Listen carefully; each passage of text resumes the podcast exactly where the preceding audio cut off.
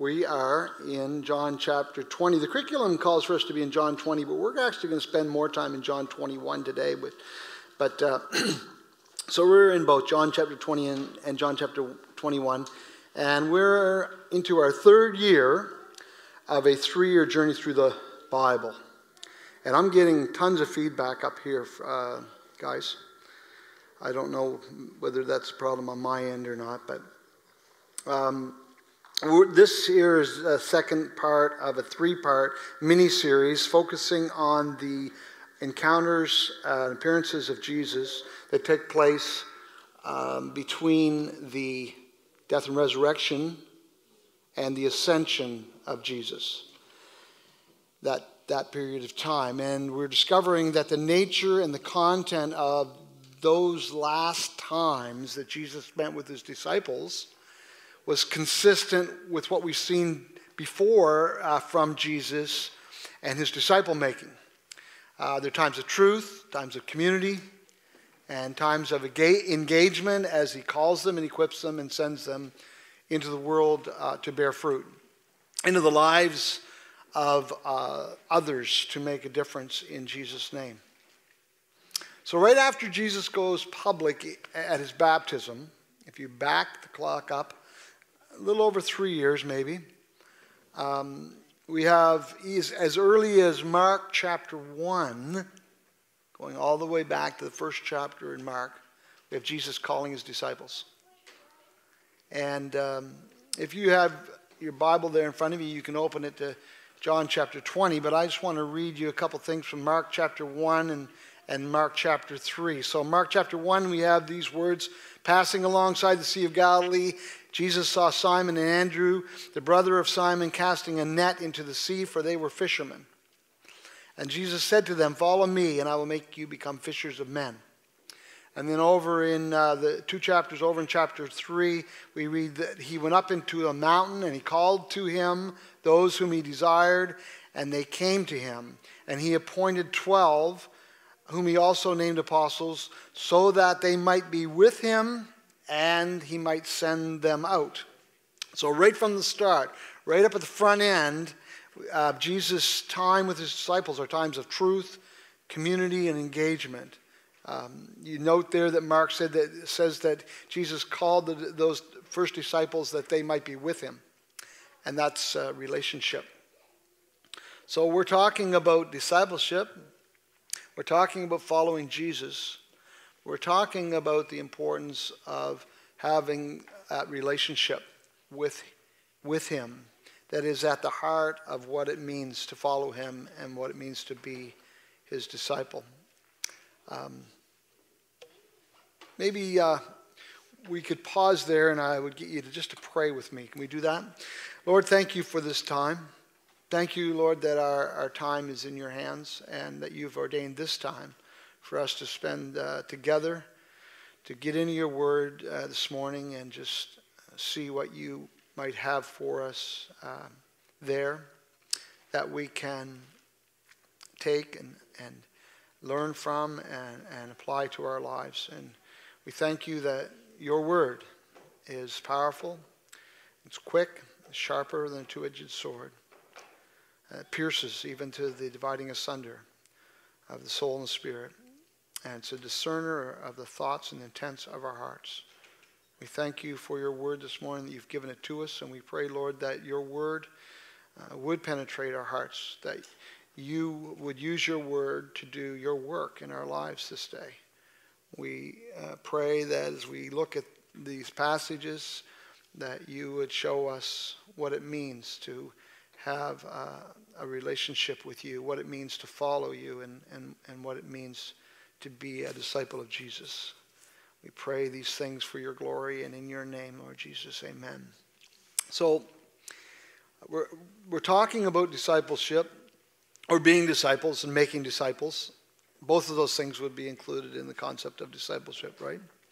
And last week, I uh, took a few moments and put the life model, the FBC life model, on the screen. And uh, we're going to put that up again. I'll get Aiden to put that up for us. And uh, I pointed out last week that there is, um, in the model, there's uh, direction and there's progress um, in our lives. See, they, get, they do this to me. I'm looking at that screen back there, I'm not seeing. But there's direction and there's progress in our lives, but there's also this uh, cyclical motion.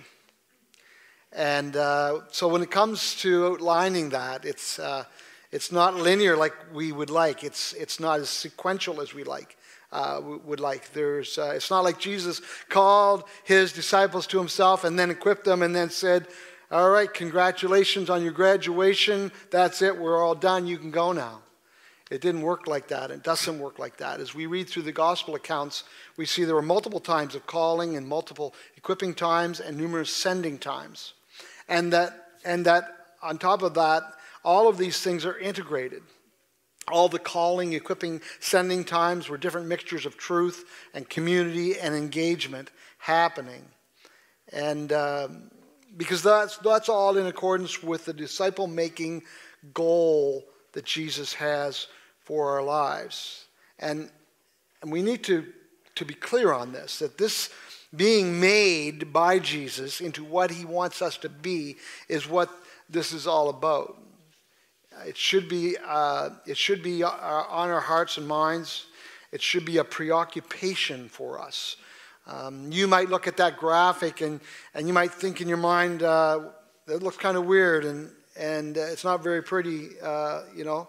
It's not, maybe it doesn't look lifelike to you, all those lines and circles and colors, and, and that's true enough. But remember, you're not looking at a picture, you're looking at a diagram. And, uh, and uh, there's something that, that you should know if you don't, and that is that, that we give a lot of thought to the, the issue of discipleship in, in our church. We think about, about it a lot. It preoccupies our thinking, and, uh, and we believe it, it, it should preoccupy our thinking like nothing else. And here's why because it preoccupied Jesus. And if these uh, occurrences and these appearances and these encounters that he had with his disciples between his death and resurrection and his ascension uh, don't do anything else for us, they should at least show us that Jesus is relentlessly concerned with your and my personal development as followers of him. This is not something that he was in any way complacent about. Um, I mean, he gave his life to save us but he did it with a vision for our lives in mind that we would become the, the kind of men and women that he made us to be and wants us to be. He's relentlessly concerned about your and my personal development as followers of him. Um, what's it take to make a disciple? What, what makes a disciple?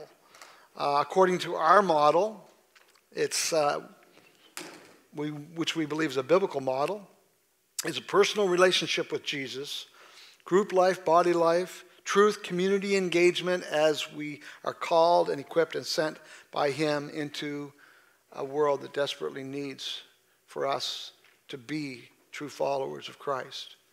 So, we see in these encounters that Jesus has with his disciples, in these days following his death and resurrection, but preceding his ascension, we see Jesus is still passionately pursuing that relationship. So, John chapter 20, uh, verses 19 to 20 says, On the evening of that day, that day being the day that Jesus rose from the grave, on that day, later in the day. Uh, the doors being locked where the disciples were for fear of the Jews, Jesus came and stood among them, and he said to them, Peace be with you. And when he said this, he showed them his hands and his side. And the disciples were glad when they saw the Lord. So it's, it's still the same day, the day that Jesus rose, and the disciples are huddled behind locked doors, and Jesus suddenly is there in, in the room and he speaks to them and he speaks the word of peace. And that was a common conventional greeting in Jesus' day. It was, it was very common, similar to what, how you and I would say hello or, or, or, uh, or goodbye. In Jesus' day, it was uh, convention to say peace or peace be unto you. But I have to believe that Jesus never used idle words. Are you with me on that? I don't think Jesus ever used idle words. I don't think he wasted words. I believe that when he said peace uh, to them, he was speaking uh, volumes. And as we've studied through the Old Testament, the Hebrew word shalom and all that that means, peace uh, not as the world conceives of peace. Remember, Jesus said, "Peace, I, my peace I leave with you. Not, give I give to you, not as the world gives."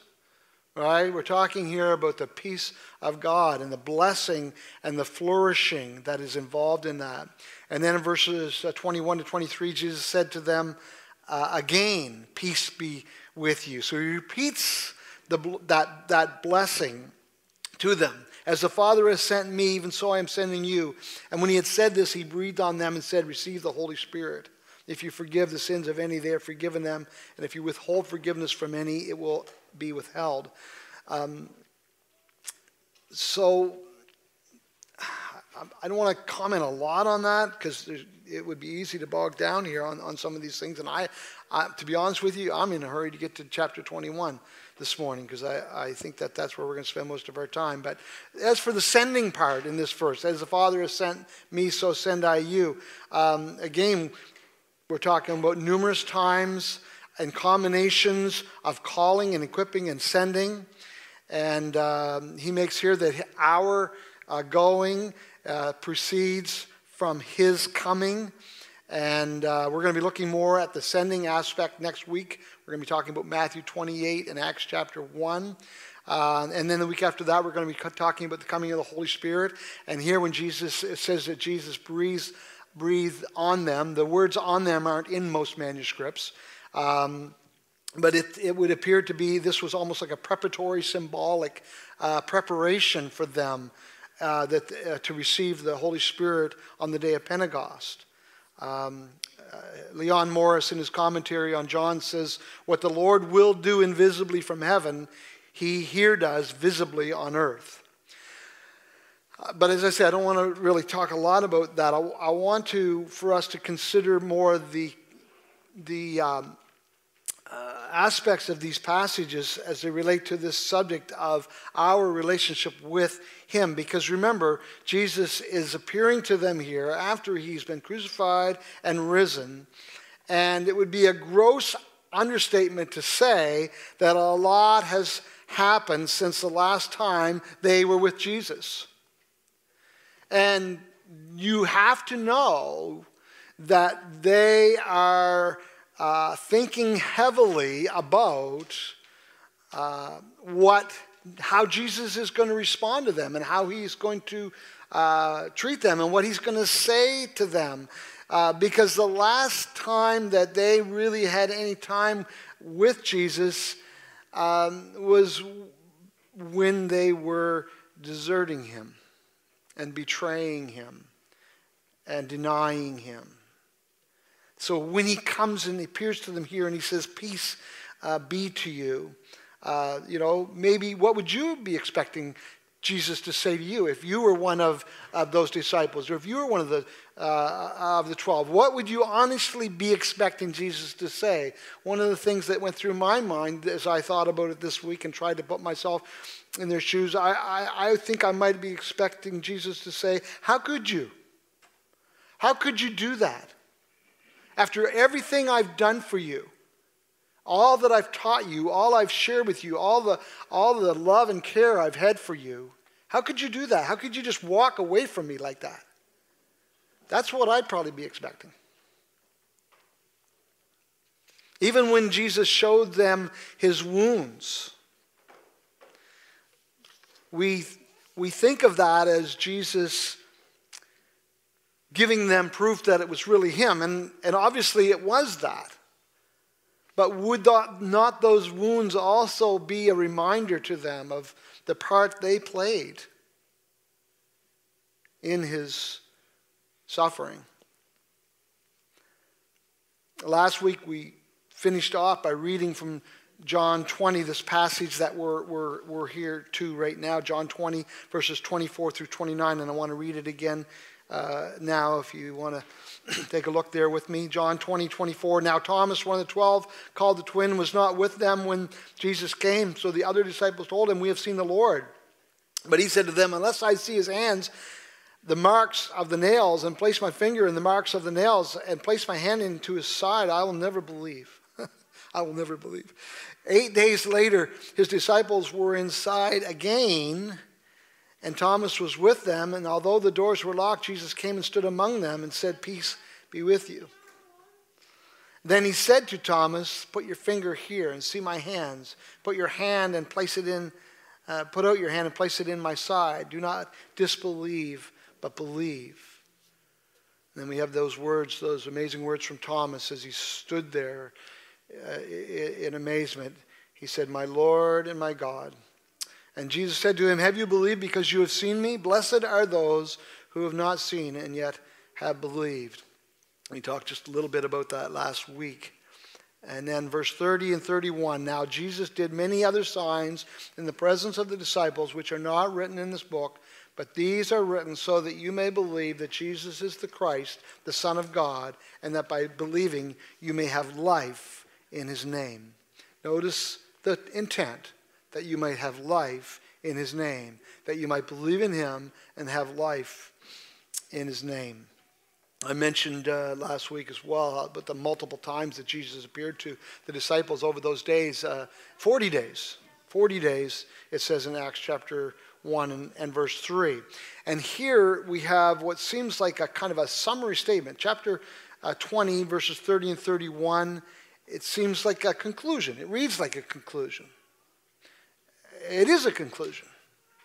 It says Jesus did many other signs in the presence of the disciples, which are not written this, in this book, but these are written so that you may believe that Jesus is the Christ, the Son of God, and that by believing you may have life in his name. The end. That's what it's all about. But it's a curious thing, isn't it? John chapter 1 is a curious thing.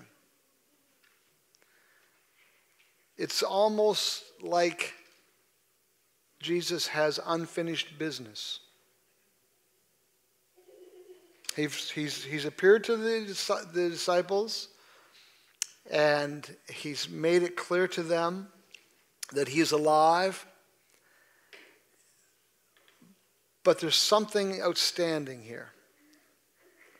And as we get into John chapter 21, we see what it is that Jesus still wants to accomplish. He's died on the cross for our sins and has risen again as triumphant Lord, victorious over sin, death, and hell, but there's still unfinished business The cross and resurrection of Jesus is the finished, we call it the finished work of Christ. Nothing more is needed for our salvation. He did it all. And it was John that records those words of Jesus, it is finished, as he hung his head and breathed his last. So, why does John 21 even here? Let's take a look. John chapter 21, verses 1 to 3. After this, Jesus revealed himself again to the disciples by the Sea of Tiberias, which is another uh, uh, name for the Sea of Galilee, right? And he revealed himself in this way Simon Peter, Thomas, called the twin, Nathanael of Cana in Galilee, the sons of Zebedee, and two others of the disciples were together. And Simon Peter said to them, I am going fishing. And they said to him, We will go with you. And they went out and got into the boat, but that night they caught nothing. Now, I, I, think right in these verses we start to see and feel some of the uncertainty that Peter and the others had uh, about exactly what they should be doing.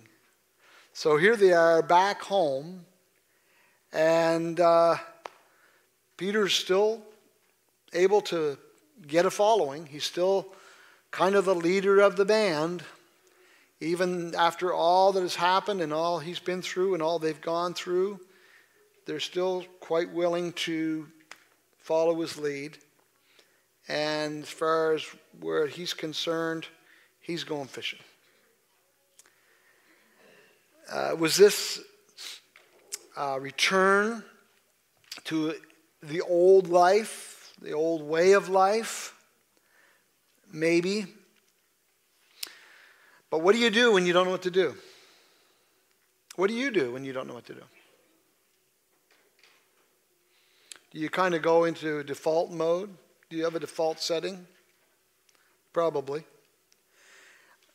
You get the sense here that the last three years of Peter's life was kind of up in the air now.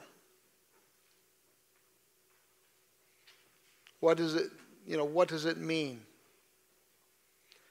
Peter was very invested, remember. As we're going to see here, this whole event, this whole encounter, really harkens back to those early days of discipleship when Jesus first called Peter and the others. Peter and Andrew, James, and John were all fishermen, right? Here they are right back.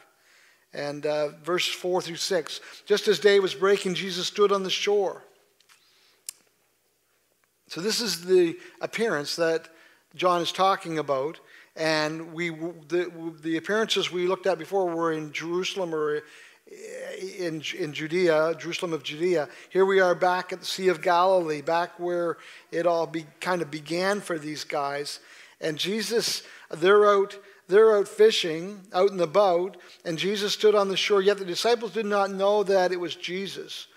Um, later, just a few verses away, uh, John tells us that they were about 100 yards out, which would be about the length of a football field. So you can uh, understand how they, you know, they were a good distance off, and they could see Jesus on the shore, but they couldn't, they couldn't really see him well or, or hear him well. So he would have um, said, verse 5, quite loudly, Children, do you have any fish? And they answered him, No. And he said to them, Cast the net on the right side of the boat, and you will find some. That's verse 6. So they cast it, and now they were not able to haul it in because of the quantity of fish. Um, this is reminiscent, isn't it? You know, if you've been if you've been following along, you've been reading through the gospel accounts, your mind has got to go back three years to another time at the first at the first when Jesus called Peter and uh, and when he he told him when Peter had fished all night Peter had fished all night there too and had caught nothing. You remember that? And Jesus told him to cast the net over here and they did and suddenly the net was breaking. There were so many fish and so this is all reminiscent of that time. And so this has got to be going through their minds. Of course, it's going through their minds. So when he tells them, he hollers out and tells them to cast the net on the right side of the boat, uh, you know, they, they obey. And they, and they, you know, which probably took some faith, maybe not a lot of faith. Because there's still a lot of things they're not sure about and, and a lot of things they don't understand and they don't, they're not even sure who this person is. Now they're pulling in or trying to pull in the large, one of the largest catches, maybe this one of the largest two catches of fish ever they've ever had. And so they should know.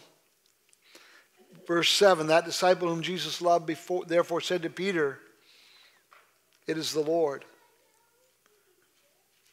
And when Simon Peter heard that it was the Lord, he put on his outer garment, for he was stripped for work.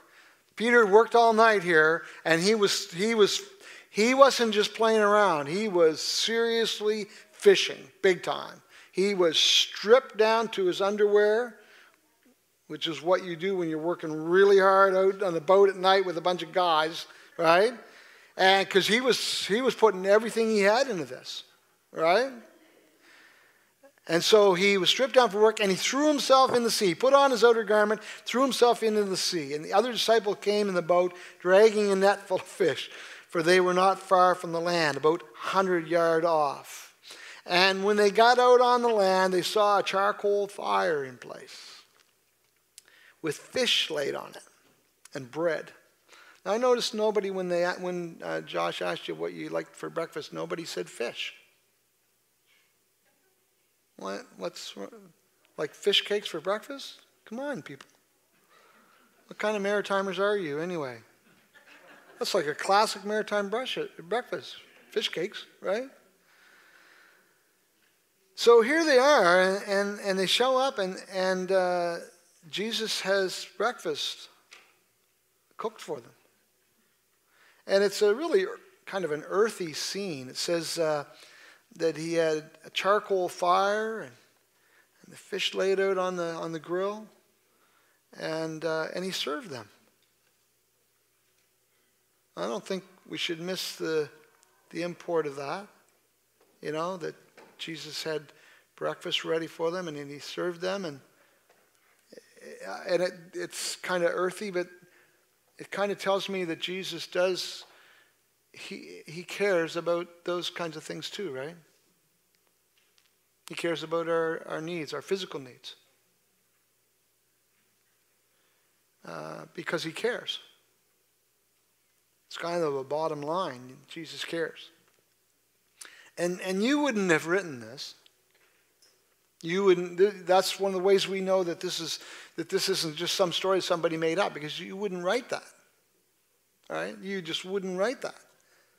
If you tried to envision a resurrected Jesus, he wouldn't do this. But he did. He did do this. And you got to wonder what's going through their minds. Now, we don't have to completely wonder because it, we are told in verse 12 that, that uh, where are we here? Verse 12. Well, let's back up to verse uh, 9 where we were reading here. And when they got to the land, they saw a charcoal fire in place with fish laid on it and bread. You got to have bread. I know some people give up bread, they think it's not good for you. It's biblical. Give us this day our daily bread. You should have bread every day. Whole grain is good, multigrain is good, but bread every day. It's biblical. You don't have to have like four or five pieces, okay? But at least one. Uh, and Jesus said to them, Bring some of the fish that you've just caught. So Simon Peter went abroad and he hauled the net ashore full of large fish, 153 of them. So we're talking 153 large fish. You know, I'm excited when I catch one fish, but 153 large fish. And although there were so many, the net was not torn. And Jesus said to them, Come and have breakfast. See? Now, none of the disciples dared ask him, Who are you? They knew it was the Lord. It's, that's curious, isn't it? And when I say let's, you know, wonder and, and think about what might have been going through their minds, you know, we're told right here that this was going through their minds. They were thinking, I'd really like to ask him who he is, but I'm pretty sure it's Jesus. And uh, Jesus came and took the bread, it says in verse 13, Jesus came and took the bread and gave it to them. And so with the fish, he, he served them. He served them breakfast. How cool is that? It says in verse 14, this was now the third time that Jesus was revealed to the disciples after he was raised from the dead. Um,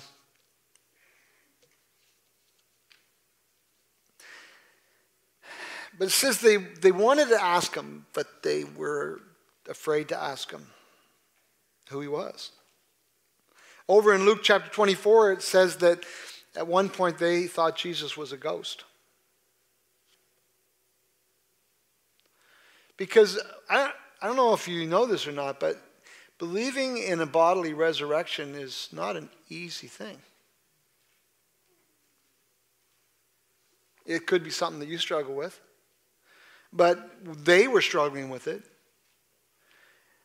Because faith doesn't come easy, especially faith in a bodily resurrection. It doesn't come easy. And Thomas wasn't the only one who was struggling with this, they were all struggling with this.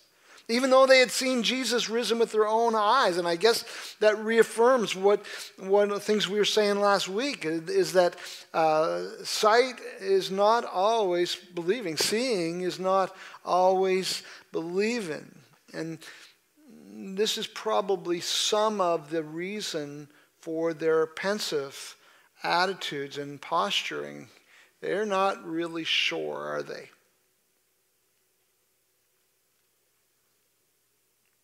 There's more going on here. And what we're going to see as we read on is some of the more that's going on.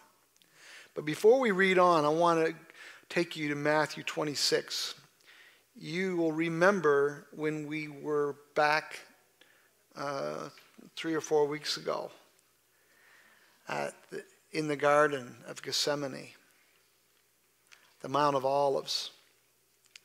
And uh, Matthew 26, verse 30 through 35. Let's just reflect back on, on that instance. And when they had sung a hymn, they went out to the Mount of Olives. Then Jesus said to them, you will all fall away because of me this night. For it is written, I will strike the shepherd, and the sheep of the flock will be scattered. But after I am raised up, I will go before you to Galilee, which is where we are in our text, right? Then, verse 33 of Matthew 26, Peter answered him. And he said, Though they all fall away because of you, I will never fall away. Who's the they? Who's the they? The other disciples. Though they all fall away, all these guys may desert you, but Lord, I will never deny you. And Jesus said to him, verse 34 Truly I tell you, this very night, before the rooster crows, you will deny me three times. And Peter said to him, even if I must die with you, I will not deny you. And all the disciples said the same. Now, do you suppose Peter forgot this? He's so excited that Jesus is risen from the grave, he's forgotten all about the fact that he denied him, right? No. Now, I know we, don't, we can't simply rate sins on some kind of scale as to which ones are worse than others, but you have to think that denying Christ is going to be pretty far up the list, wouldn't you? Denying Jesus would be pretty far up the scale. And I can't think of very many things, if anything, that has more potential to damage a relationship than infidelity. Can you? wasn't just Judas that betrayed Jesus, was it? And if we could just put ourselves in Peter's sandals for a, a, few moments this morning, I think we might be able to appreciate what happens next, and I think we might even find out why there is a John chapter 21. John chapter 21, verse 15. And when they had finished breakfast, Jesus said to Simon Peter, Simon, son of John, do you love me more than these? Not, I, I don't know, we're not told, but I think it was a fairly quiet breakfast. I find it's interesting that Jesus waited till they were done breakfast. Maybe they didn't have really big appetites at that time either, but but at the end of the breakfast, Jesus says to Simon Peter, Simon, son of John, do you love me more than these? What are the these, do you think? Because in the text, it can be the fish, the boats. And that would make sense because you remember when Jesus first called Peter, it says in Luke chapter 5, and they left everything and followed him. But when Jesus says, Simon, son of John, do you love me more than these? It can also mean these guys. And that would make sense too when you think about Peter. Because remember what he said. He said, Though all of these deny you, I will never deny you.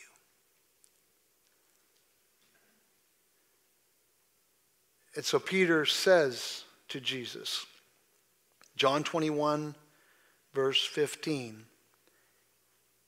Yes, Lord, you know that I love you. And the, the words you know there in the Greek are emphatic. You know that I love you.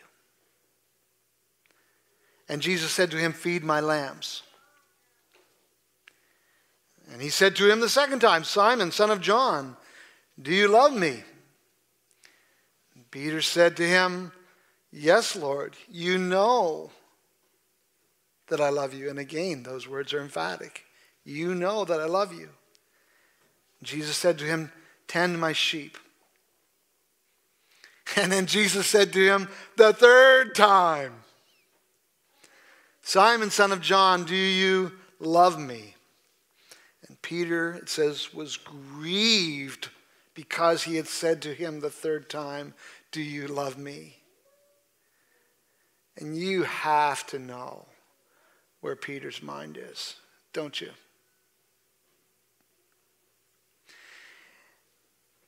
And he said to him the third time, Lord, you know everything. You know that I love you. And Jesus said to him, Feed my sheep. And then Jesus said, Truly, truly, I say to you, when you were young, you used to dress yourself and walk wherever you wanted, but when you are old, you will stretch out your hands, and another will dress you and carry you where you do not want to go. And this he said to show by what kind of death he was to glorify God. And after th- saying this, he said to him, to Peter, Follow me. Now, what's, what's, what's, what is all this? What is, what's happening here? you know, there's so much that could be said about it, but, but, uh, but I think that it, it's helpful to look at this and, and understand that this is relational, right? You could say this has a lot to do with a lot of different things, but at the very heart and center of this, this is about the relationship between Jesus and Peter. You, you may recall this uh, passage from Luke chapter 22, where Luke records the uh, words about Jesus, um, about, about uh, yeah, Jesus' uh, words about Peter denying him. He says, Simon, Simon, this is Luke 22, 31. Simon, Simon, behold, Satan demanded to have you that he might sift you like wheat. But I have prayed for you that your faith may not fail. And when you have turned again, Strengthen your brothers. Peter said to him, Lord, I am ready to go with you both to prison and to death. And Jesus said, I tell you, Peter, the rooster will not crow this day until you deny me th- uh, t- three times, deny that you know me. Three times um, Peter denied Jesus. Three times Jesus asked Peter, Peter, do you love me? Now, there are different words in the Greek here, there's different words for love used. Um, there's different, John uses different uh, words uh, that he puts in Jesus' mouth uh, for once it's lamb, uh, lambs, twice it's sheep. Uh, once Jesus says, feed uh, my, my um, sheep. And another instance, he says, tend my sheep. And people have made a lot about those different terms and why those different terms would be used. And a lot of times when this passage is studied, applications are made from those distinctives or those differences. Um, I've studied it, I'm convinced that that's just John using uh, um, style of writing. Uh, remember, Jesus is speaking in Aramaic, and John is writing in Greek. And John, if you study the Gospel of John, he, uh, he, uh, his writing style is is very much one where he loved put using different words. We do the same thing, right? When we're talking, we'll use a, a different word with a slightly different shade of meaning rather than just repeating ourselves all the time, right? Because we feel that, just communicates a little bit better, and, and it does. So what I'm saying to you is, I, you know, they say that one of the words that Jesus, that Jesus used here for love was a, a, or that Peter used for love was like a friend kind of love, and you know, so there's different the different Greek words have different meanings. I, you know, I think we need to cut through all of that and just ask ourselves the question: What is going on here? And if we ask ourselves that question, I think we, the answer that we get when we simply read it through is, is that uh, Jesus is restoring Peter. Jesus is restoring the relationship that he has with Peter because the relationship is broken. And you know what? Jesus knows our hearts. And, and I think when Peter keeps saying, Lord, you know that I love you, and you also know that I failed you. And I think that that's Isn't that your experience and mine? Isn't that what we say to Jesus? If Jesus were here, standing here in front of you today, and he looked you right in the eye and said, You know, Isaac, do you love me? Isn't that what you would say? Lord, you know that I love you? You know everything. And isn't that how we feel in our hearts? If you're a follower of Jesus, if you know Jesus, if you've accepted Jesus Christ as your Savior, then you love Him. But you also fail Him, don't you? And if we're going to follow Jesus, here's some of the takeaways today. If we're going to follow Jesus, it will depend on our relationship with Him. And that relationship is totally based on the forgiveness and the restoration of Christ. It's not going to ever be based on our ability to be faithful. It's going to be based on His grace and His willingness to forgive us and to restore us every time we let Him down. And there's really one point that Jesus makes flowing out of that, and that is that if we love Jesus, we'll also care for those he cares for. If we are in right relationship with Jesus, and we'll care about others. So there's a lot in this right here, isn't there?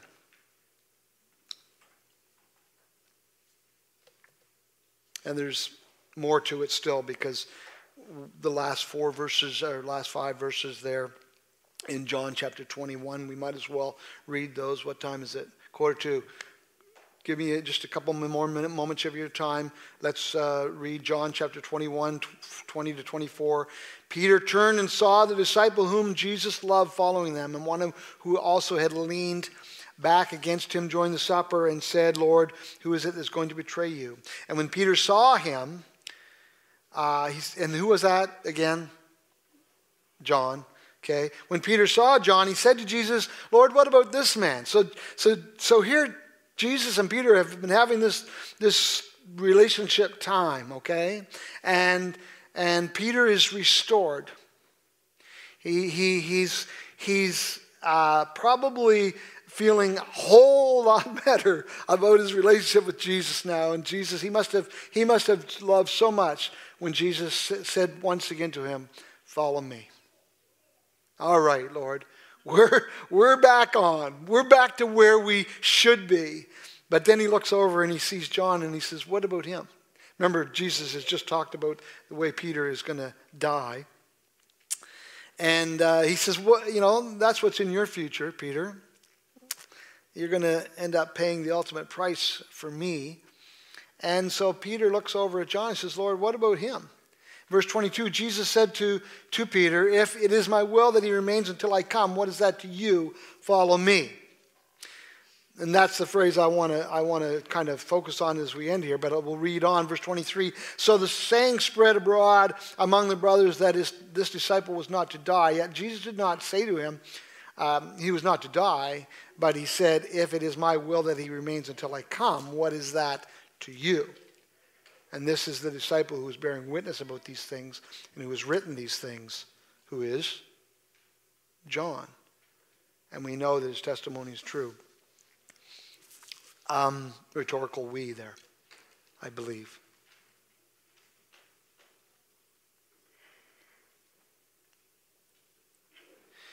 If it is my will that he remain until I come, what is that to you? And again, Jesus says, You follow me. Again, the details, you know, we could discuss, but we obviously don't have time to talk about it a lot. But I want to make the point, folks, friends, loved ones, that this too is part of this whole relationship dynamic that we're seeing unfold here because there is our relationship with Christ, which is our primary relationship that takes precedent over all other relationships.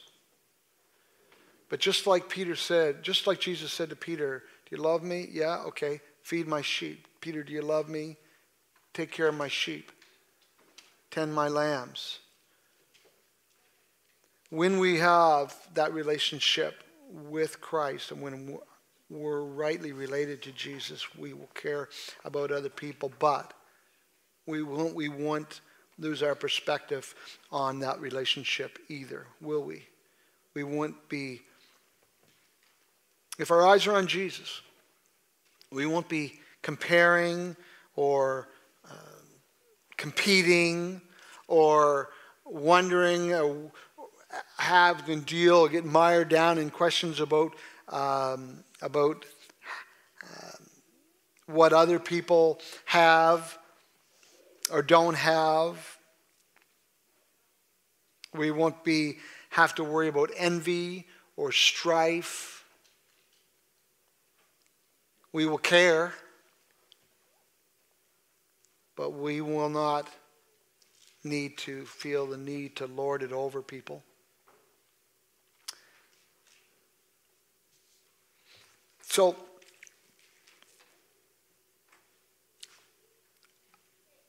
I just think it's amazing how the focus here is Jesus is taking this time to really put the focus on those relationships. Because relationships matter to Jesus more than anything.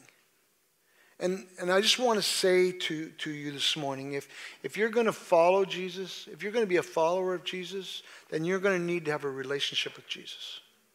That's the only way it works. And if you have a relationship with Jesus, it will be based on his faithfulness to you and his forgiveness and his restoring of your life, not on your ability to be able to serve him or be faithful to Him because we will fail Him. And He forgives and He restores. And if we have that type of relationship with Jesus and we have our eyes on Jesus, then we will care for those for whom He cares. That's that spillover.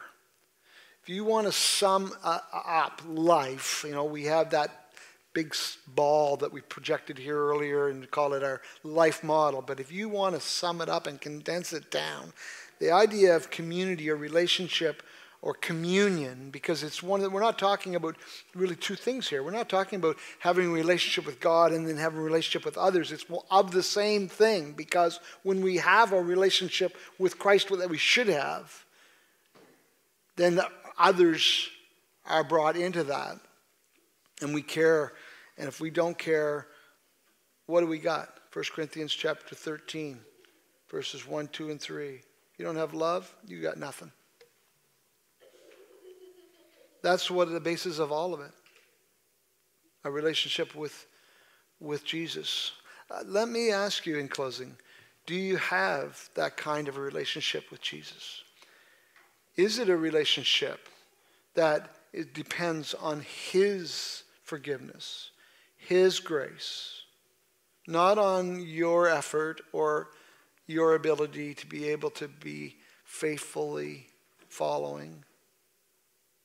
Will we follow? Yes, out of love. And that love will overflow into the lives of others. It'll change every relationship we have. It'll change how you look at people.